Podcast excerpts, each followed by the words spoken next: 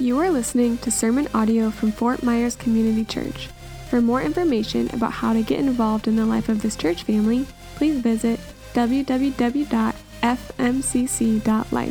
like me. Hello? Okay, awesome. Good morning. My name is Kara. I am so excited to be up here with you guys this morning. Since I woke up this morning, I have just had, I was glad when they said unto me, Let us go into the house of the Lord. And it has been a joy to worship with you this morning. And now I get to read God's word. So we have been just soaking up the goodness of the Lord in Ephesians chapter 3 verses 1 through 13, and that's where I'm going to be again this morning because we have more goodness. so, um, if you don't have a Bible, there are some on tables in the aisles. Um, you can also open up the YouVersion Bible app um, and read with us there. But we would really love for you to hold and read the Word of God with us this morning. So, I'm going to go ahead and get started in Ephesians chapter 3, verses 1 through 13.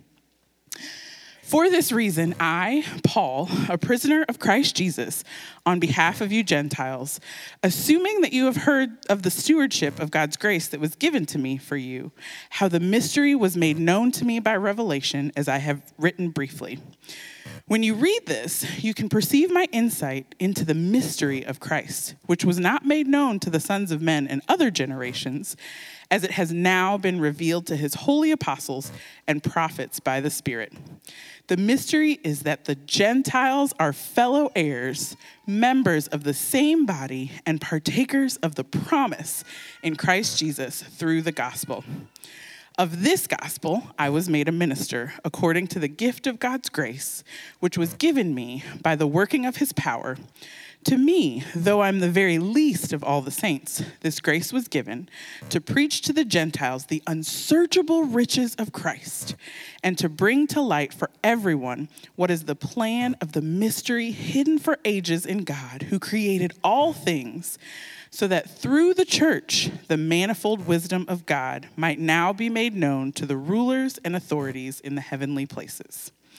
This was according to the eternal purpose that he has realized in Christ Jesus our Lord, in whom we have boldness and access with confidence through our faith in him.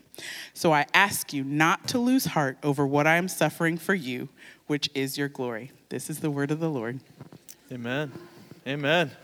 Let's hear it for Kara. Man, I love it when she reads scripture.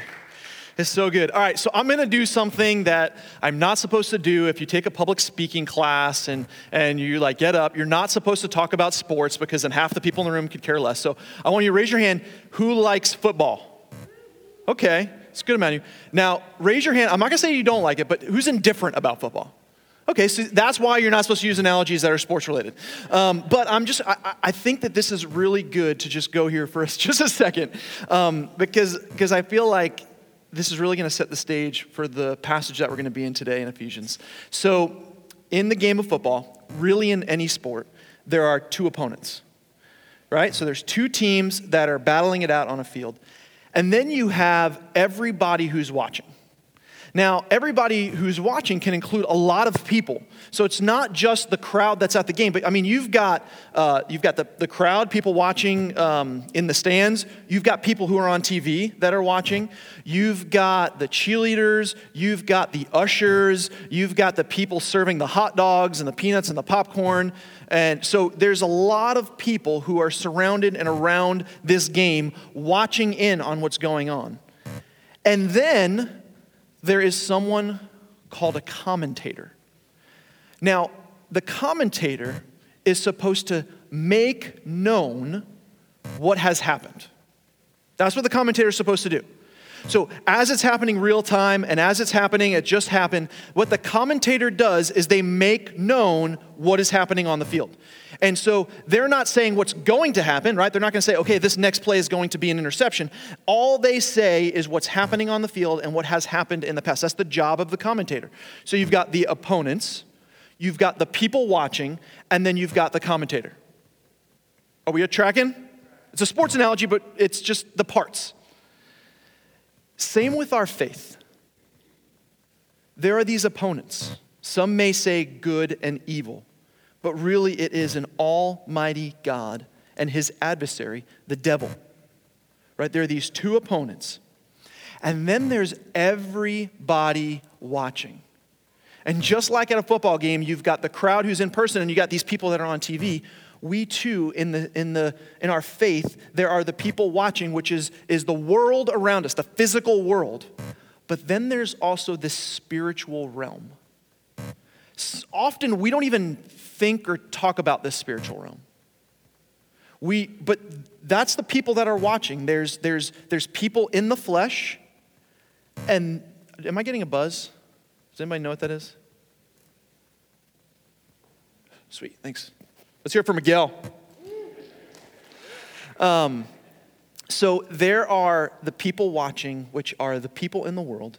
But then you've got this spiritual realm with we don't really even pay attention to often. You've got angels and demons and these spiritual forces that scripture often talks about, but we don't like to press into because it's very mysterious and we don't really understand it fully. But it's happening. So in our faith, there is the opponents, there are the people watching, and then there are the commentators. And I'm going to propose to us this morning that the church are the commentators the ones who are making known the victory of Jesus. So, I'm going to put a picture on the screen. Not yet, not yet, but there's going to be a picture on the screen. All I want you, I don't want you to yell out names. I don't want you to yell anything. I just want you to say, or just, I just want you to raise your hand if you know who's on the screen. Just raise your hand. Ready? Raise your hand if you know who this is. Raise your hand.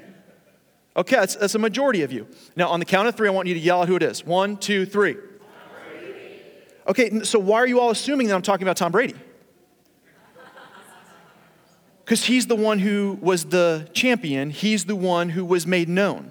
But then there's a guy with him that nobody really, uh, does anybody know his name? Maybe two, three, four of you, right? So, so there's a commentator, uh, I don't even, Jim Nantz. um, that people don't even know, but, but what is he supposed to do? He's supposed to make known the victory of the champion.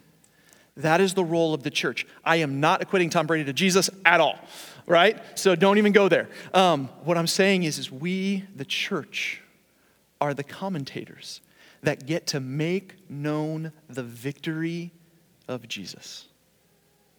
Sound good? I love it. All right, so let's dive in. Super excited about this morning. I want to um, read verses 10 and 11 because that's what we're going to be pressing, pressing in on today.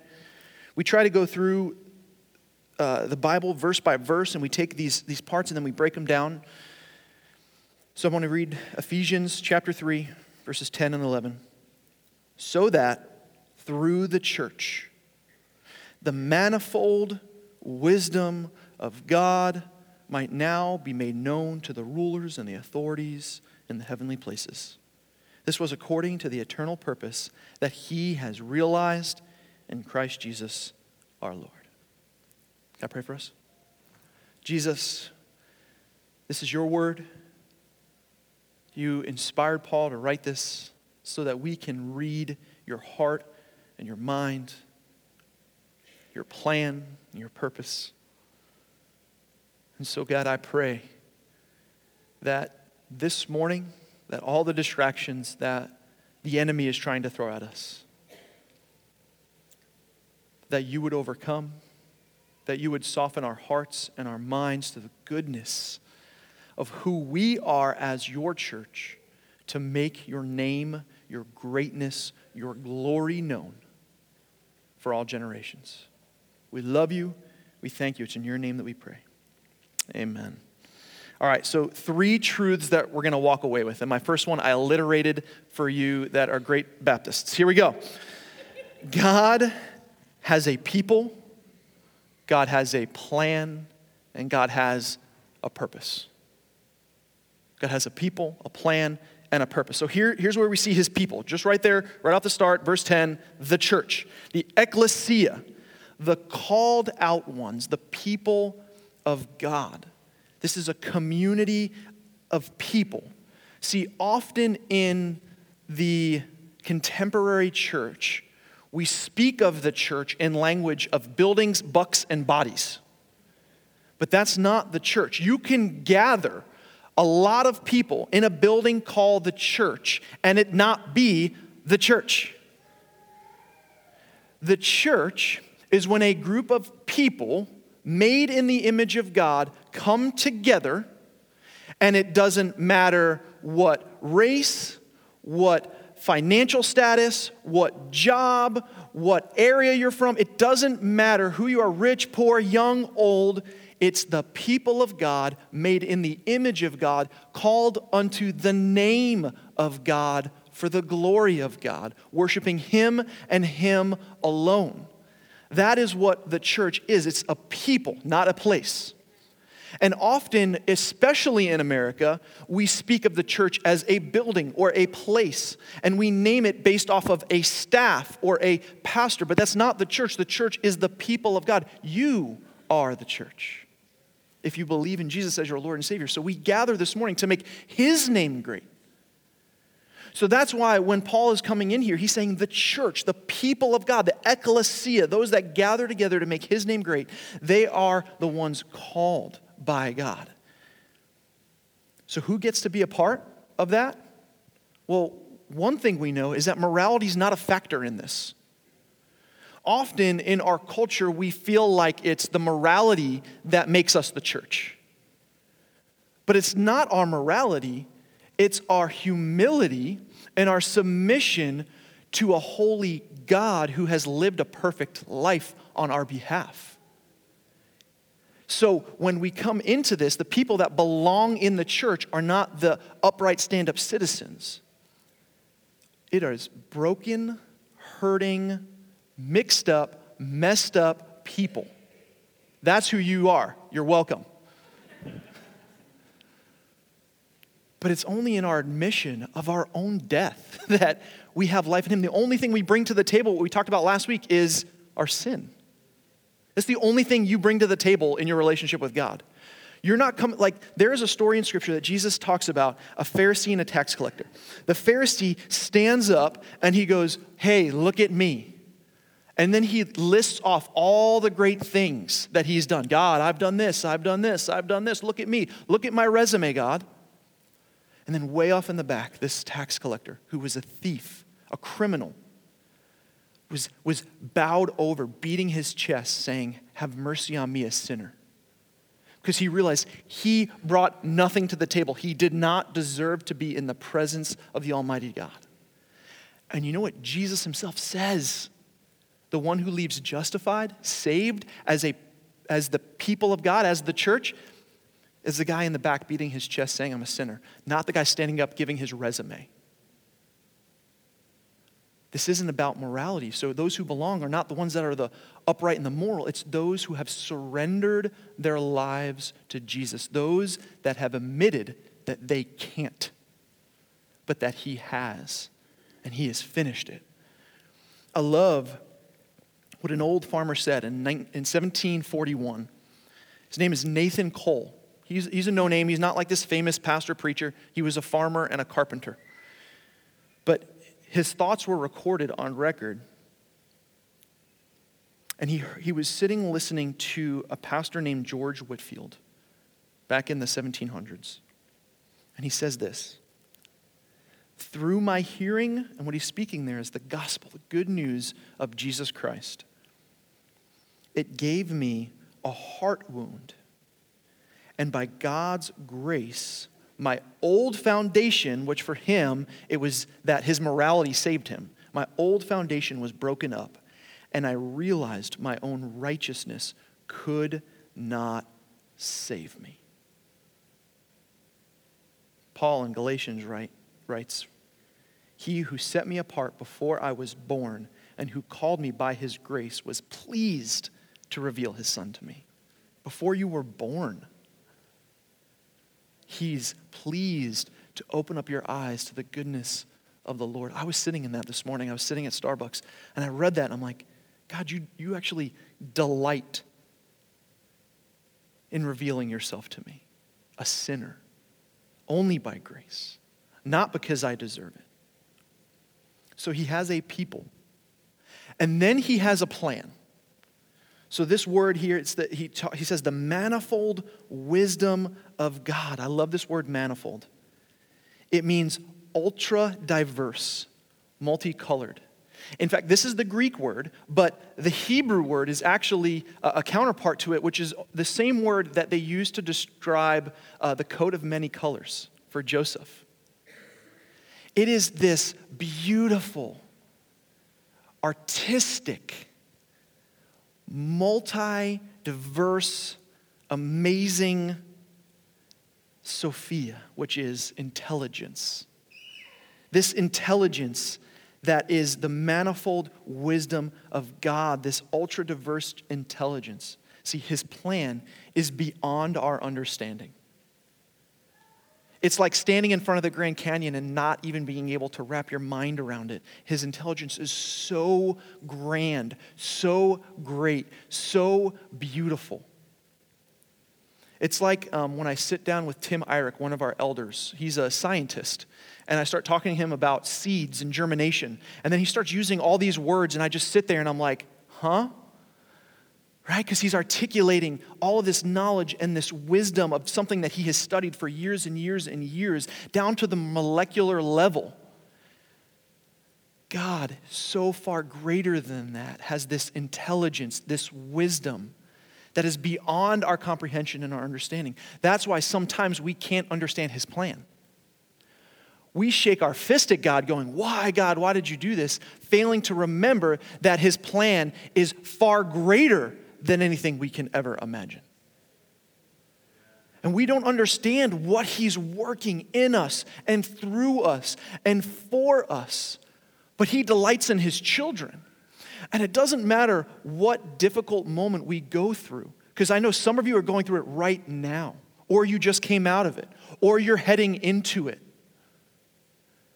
But God has a plan that is grander and greater than anything you can ask, think, or imagine. And it is for His glory and for our good, even when we don't think it feels good. Jesus is this plan. And, and we're going to come back to this. I'm really excited about this part, but we're going to come to this in a little bit.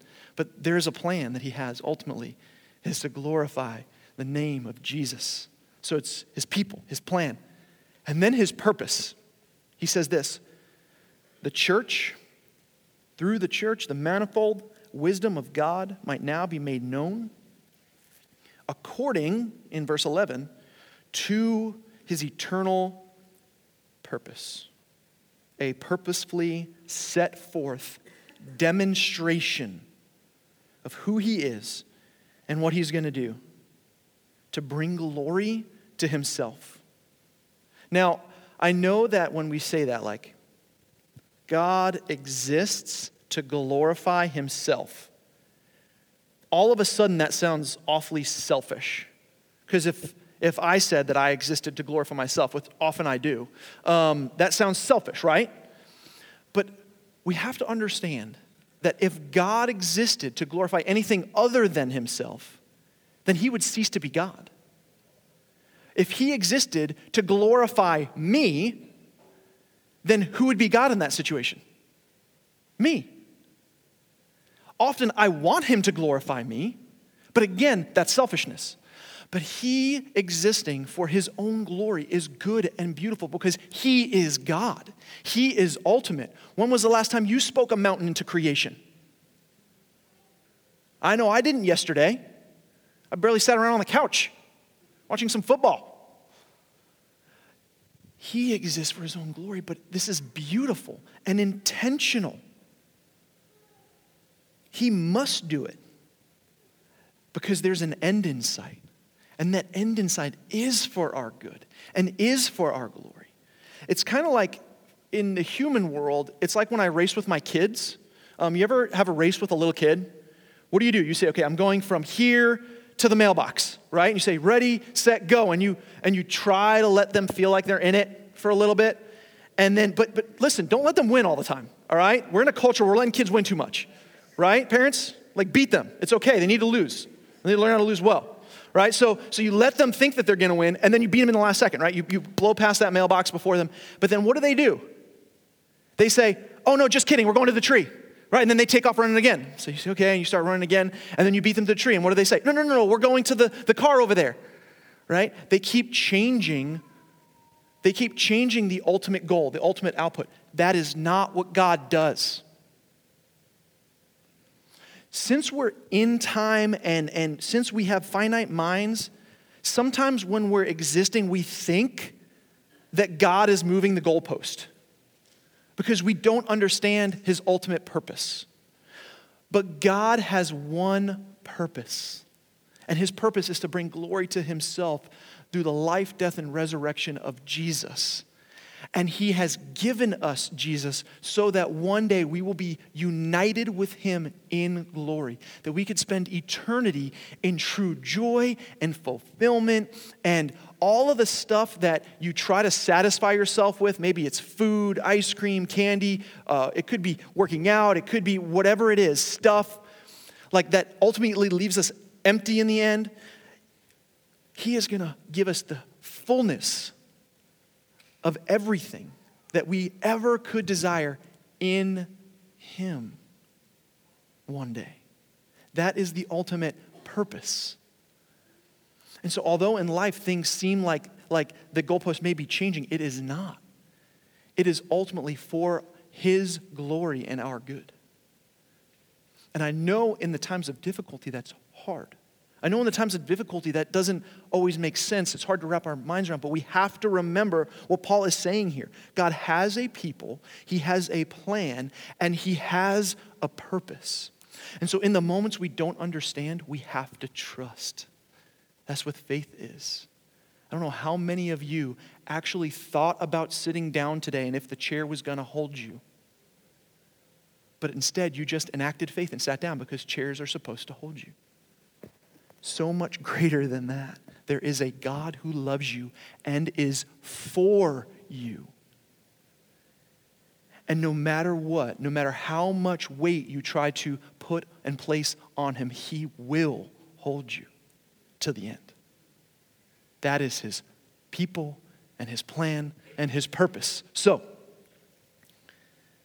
we see now in verse 10 at the end, so that through the church, this manifold wisdom of God might be made known to the rulers and authorities in the heavenly places.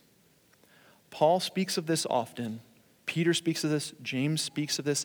Jesus even speaks of this when he is walking on earth. There is a real enemy. I think often we live as though there is no enemy, but there is a real enemy. God created a beautiful angel named Lucifer. It was one of the most beautiful of all of God's creations. And he created that angel to keep his eyes fixed and focused on God and worship of God and who he is. But that angel began to believe that his own glory was greater than that of God.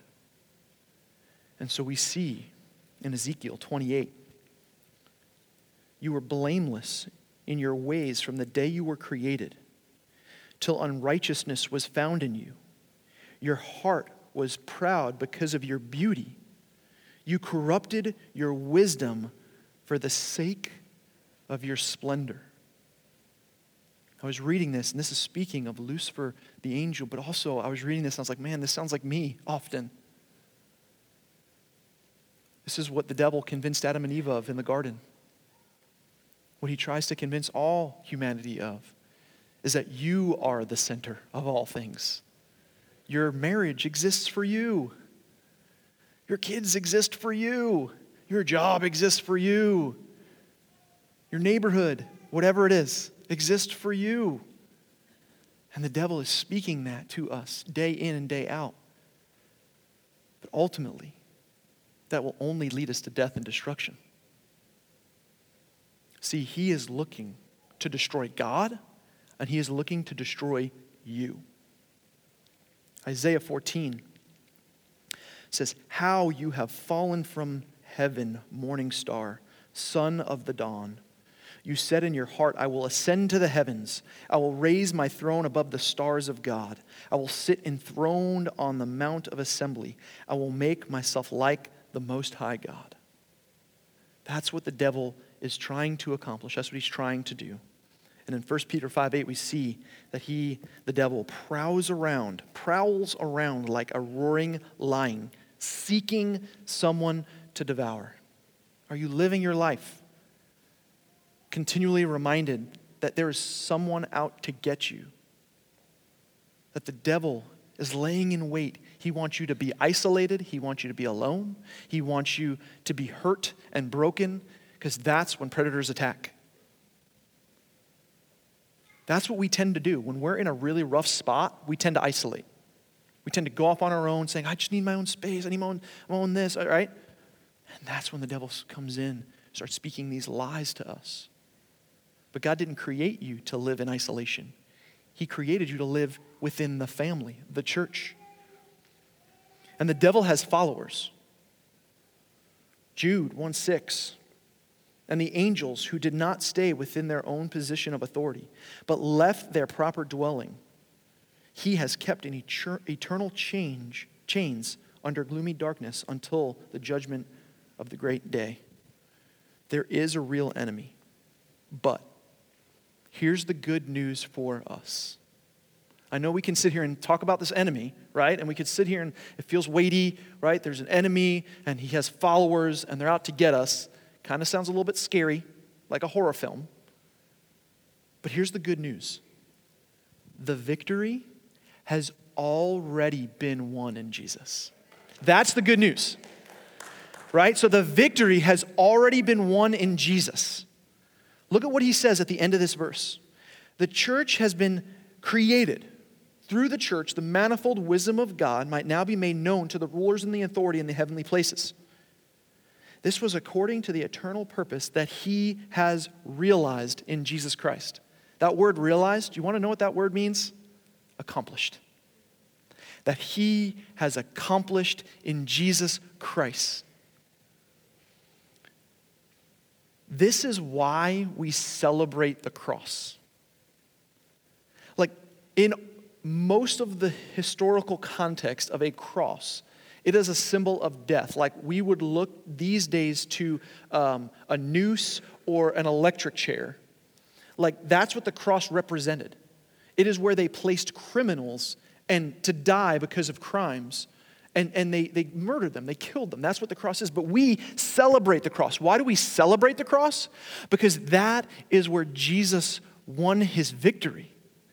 A moment where the devil thought, here it is. I finally have a moment to shine.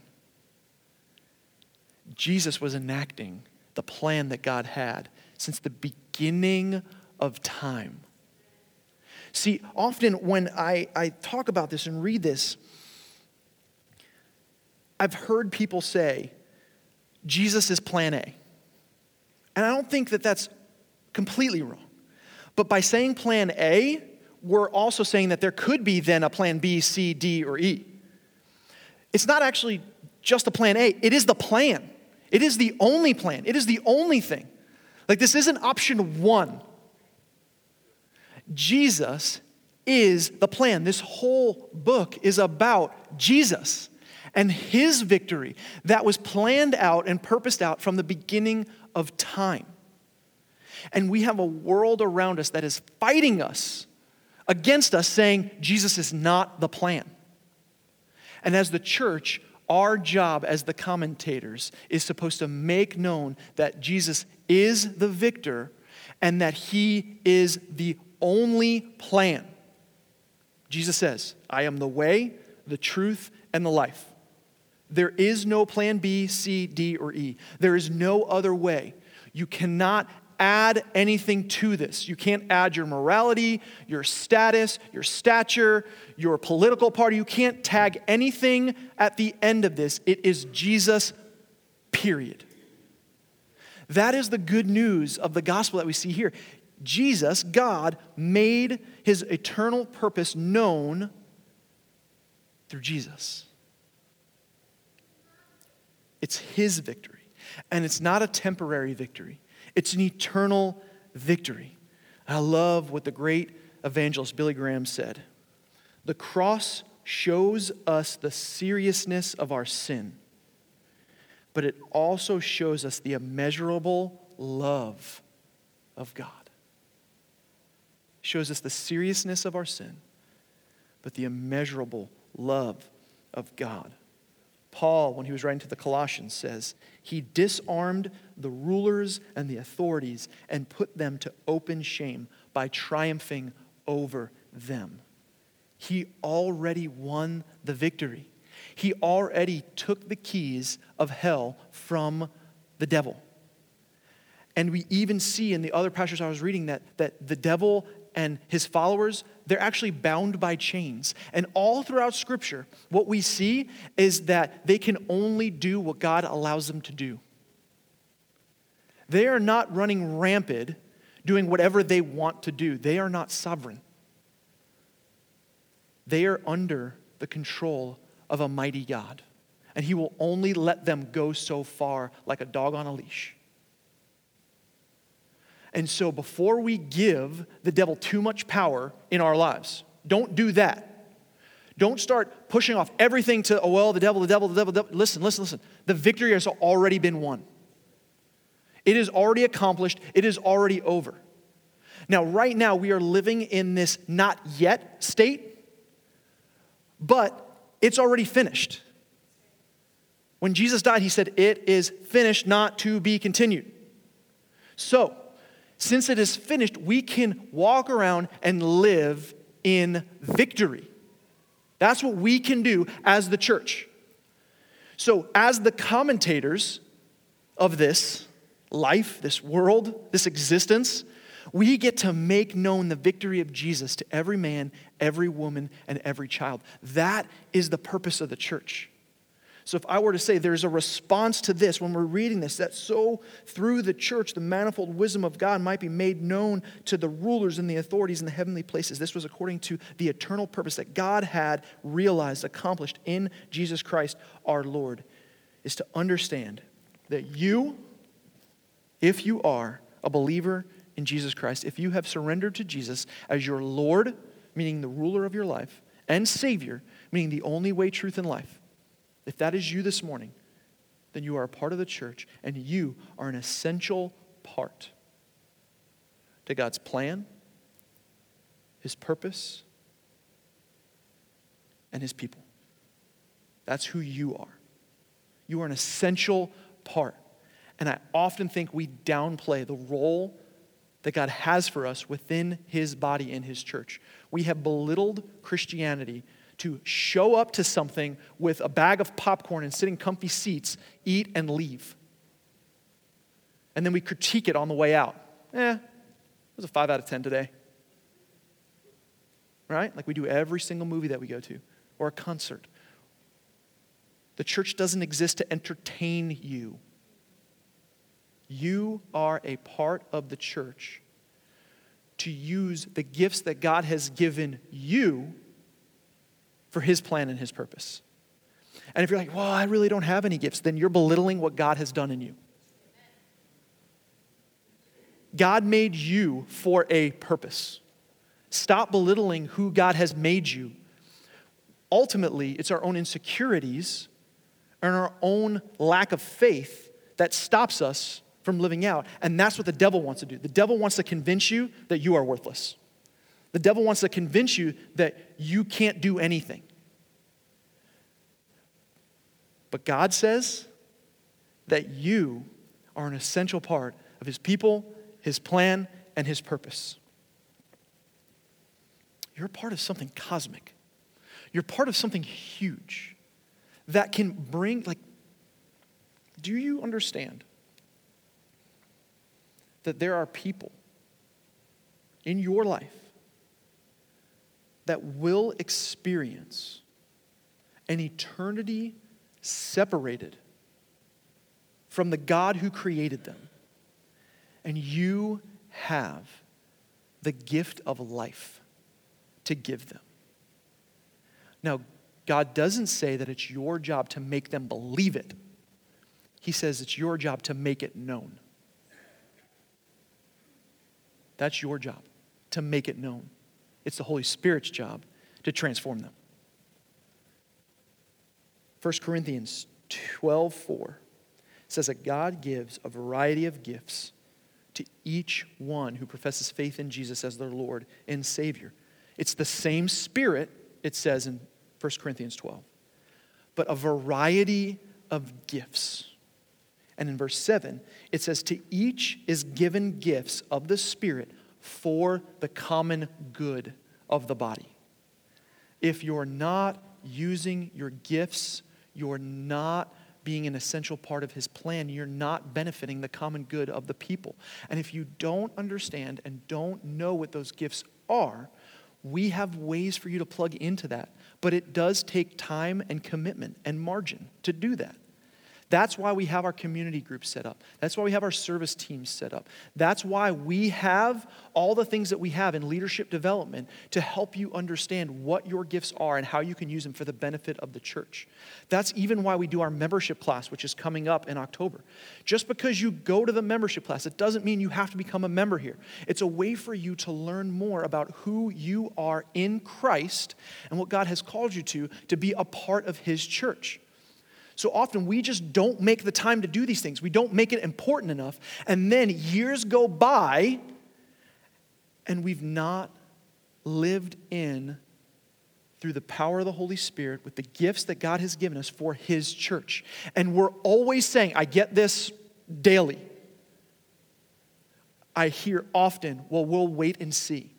We'll wait and see if we like this church. We'll wait and see if we like this preaching or this music or this or this or this or this. We'll wait and see. We're going to give it some time. But where do you see that in Scripture? God says you are a part of His church. So plug in, be a part of it. And even me saying that, I know some of you are going to like stiffen up and be like, well, how dare you? No, no, no. Open His Word and see that God has given you gifts for the empowerment and the equipping of His church.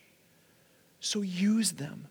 And if you don't know what they are, allow the elders to walk with you to help you figure those things out. But we can't chase you.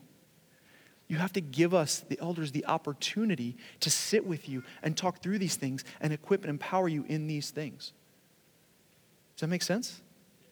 You're an essential part of God's people and God's plan and God's purpose. And I know we're all dealing with sin and struggles and the heartache of life. But I want to just think about some of the people that we know of in Scripture. Um, you've got the woman at the well, you've got the leper who Jesus healed, you got the lame man that Jesus healed. When they were healed or when they were saved, they were given life by God by Jesus himself. Did they run into the city and like proclaim that they healed themselves? Did they run into the city and proclaim that they're awesome? No, what did they do? They ran to the people around them and told them about Jesus. That's what our job is. In our brokenness, in our shame, in our hurting, is to point people to the only one who has life. And when they say, Yeah, but you're mixed up and messed up, you can say, Yes, I am. But I believe in a God who has overcome all of that for me. It's his victory, not mine. Our job is to be commentators who make the victory of Jesus known. Amen. Amen. I'm going to pray over us at this time. We're going to take communion, and so some ushers are going to come forward and place some communion on these tables. Um, this is an opportunity for us to, to remember what God has done on the cross for us. He was with his disciples and he broke bread and he handed it to them and he said, This is my body broken for you. Do this in remembrance of me. And he took this cup, he poured it out, and he said, This is my blood poured out for you. Do this in remembrance of me. So, what we do is we come and we, we take the bread and we dip it in the juice. And this is a moment that we can go before the Lord and confess. And this is also a moment we can go before the Lord and rejoice in what he's done. And if you feel unworthy to come take this, that's good. That's a good place to start. But know that when you come take this, it is because of what Jesus did on the cross that he has made you worthy. And so we confess and we repent. If you don't believe in Jesus as your Lord and Savior, this is not for you. Um, you can sit and meditate and think about what you believe and why you believe it. But for some of you, this may be the very first time that you place your faith in Jesus and do an act that's for Him and His glory. And amen. We welcome you. We welcome you to partake in this because, because it is good. God loves you and He wants a relationship with you. So if you have any questions about that, come find me, come find Tim, come find one of our, our staff members or one of the host team members, the Connect team members. We want to share with you the good news of Jesus and what he's done for you. I'm going to pray some verses over us. Is that okay? As the band comes on up and as we get prepared for communion. Uh, and then whenever you're ready, as the band is playing, you can come and partake in this. I'm going to pray Romans 8 over us.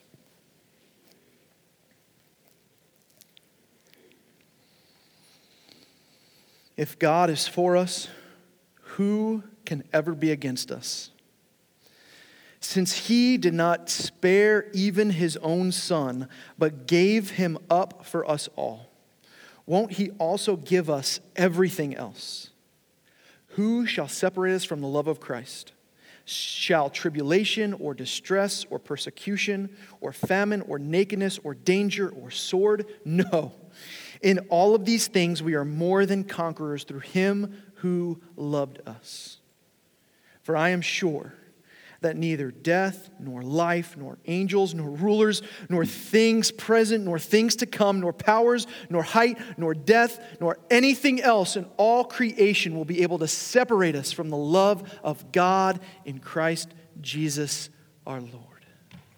So, church, we can boldly and confidently approach our Father, come to His throne of grace with confidence, knowing in our time of need, we will receive mercy and forgiveness and love. God, thank you for your cross. Thank you for your church. Thank you for your plan and your purpose to make your name great. I pray that we could be the type of people that would exist to glorify your name and your name alone. That we would be a people that make known, make known the victory of Jesus to every man, woman, and child. God, in the moments where we are, our insecurity creeps in, in the moments we feel like we are unworthy, I pray that your Holy Spirit does what only your Holy Spirit can do, which is remind us that we have already been set free. Remind us that we have hope in Jesus alone. And as we come and partake of communion, God, I pray that you would so sweetly remind us that you love us and that we are an essential part of your people, your plan, and your purpose to make your name known. We love you. We lift this up in your name. Amen. Whenever you're comfortable, whenever you're ready, come and partake in communion as a church.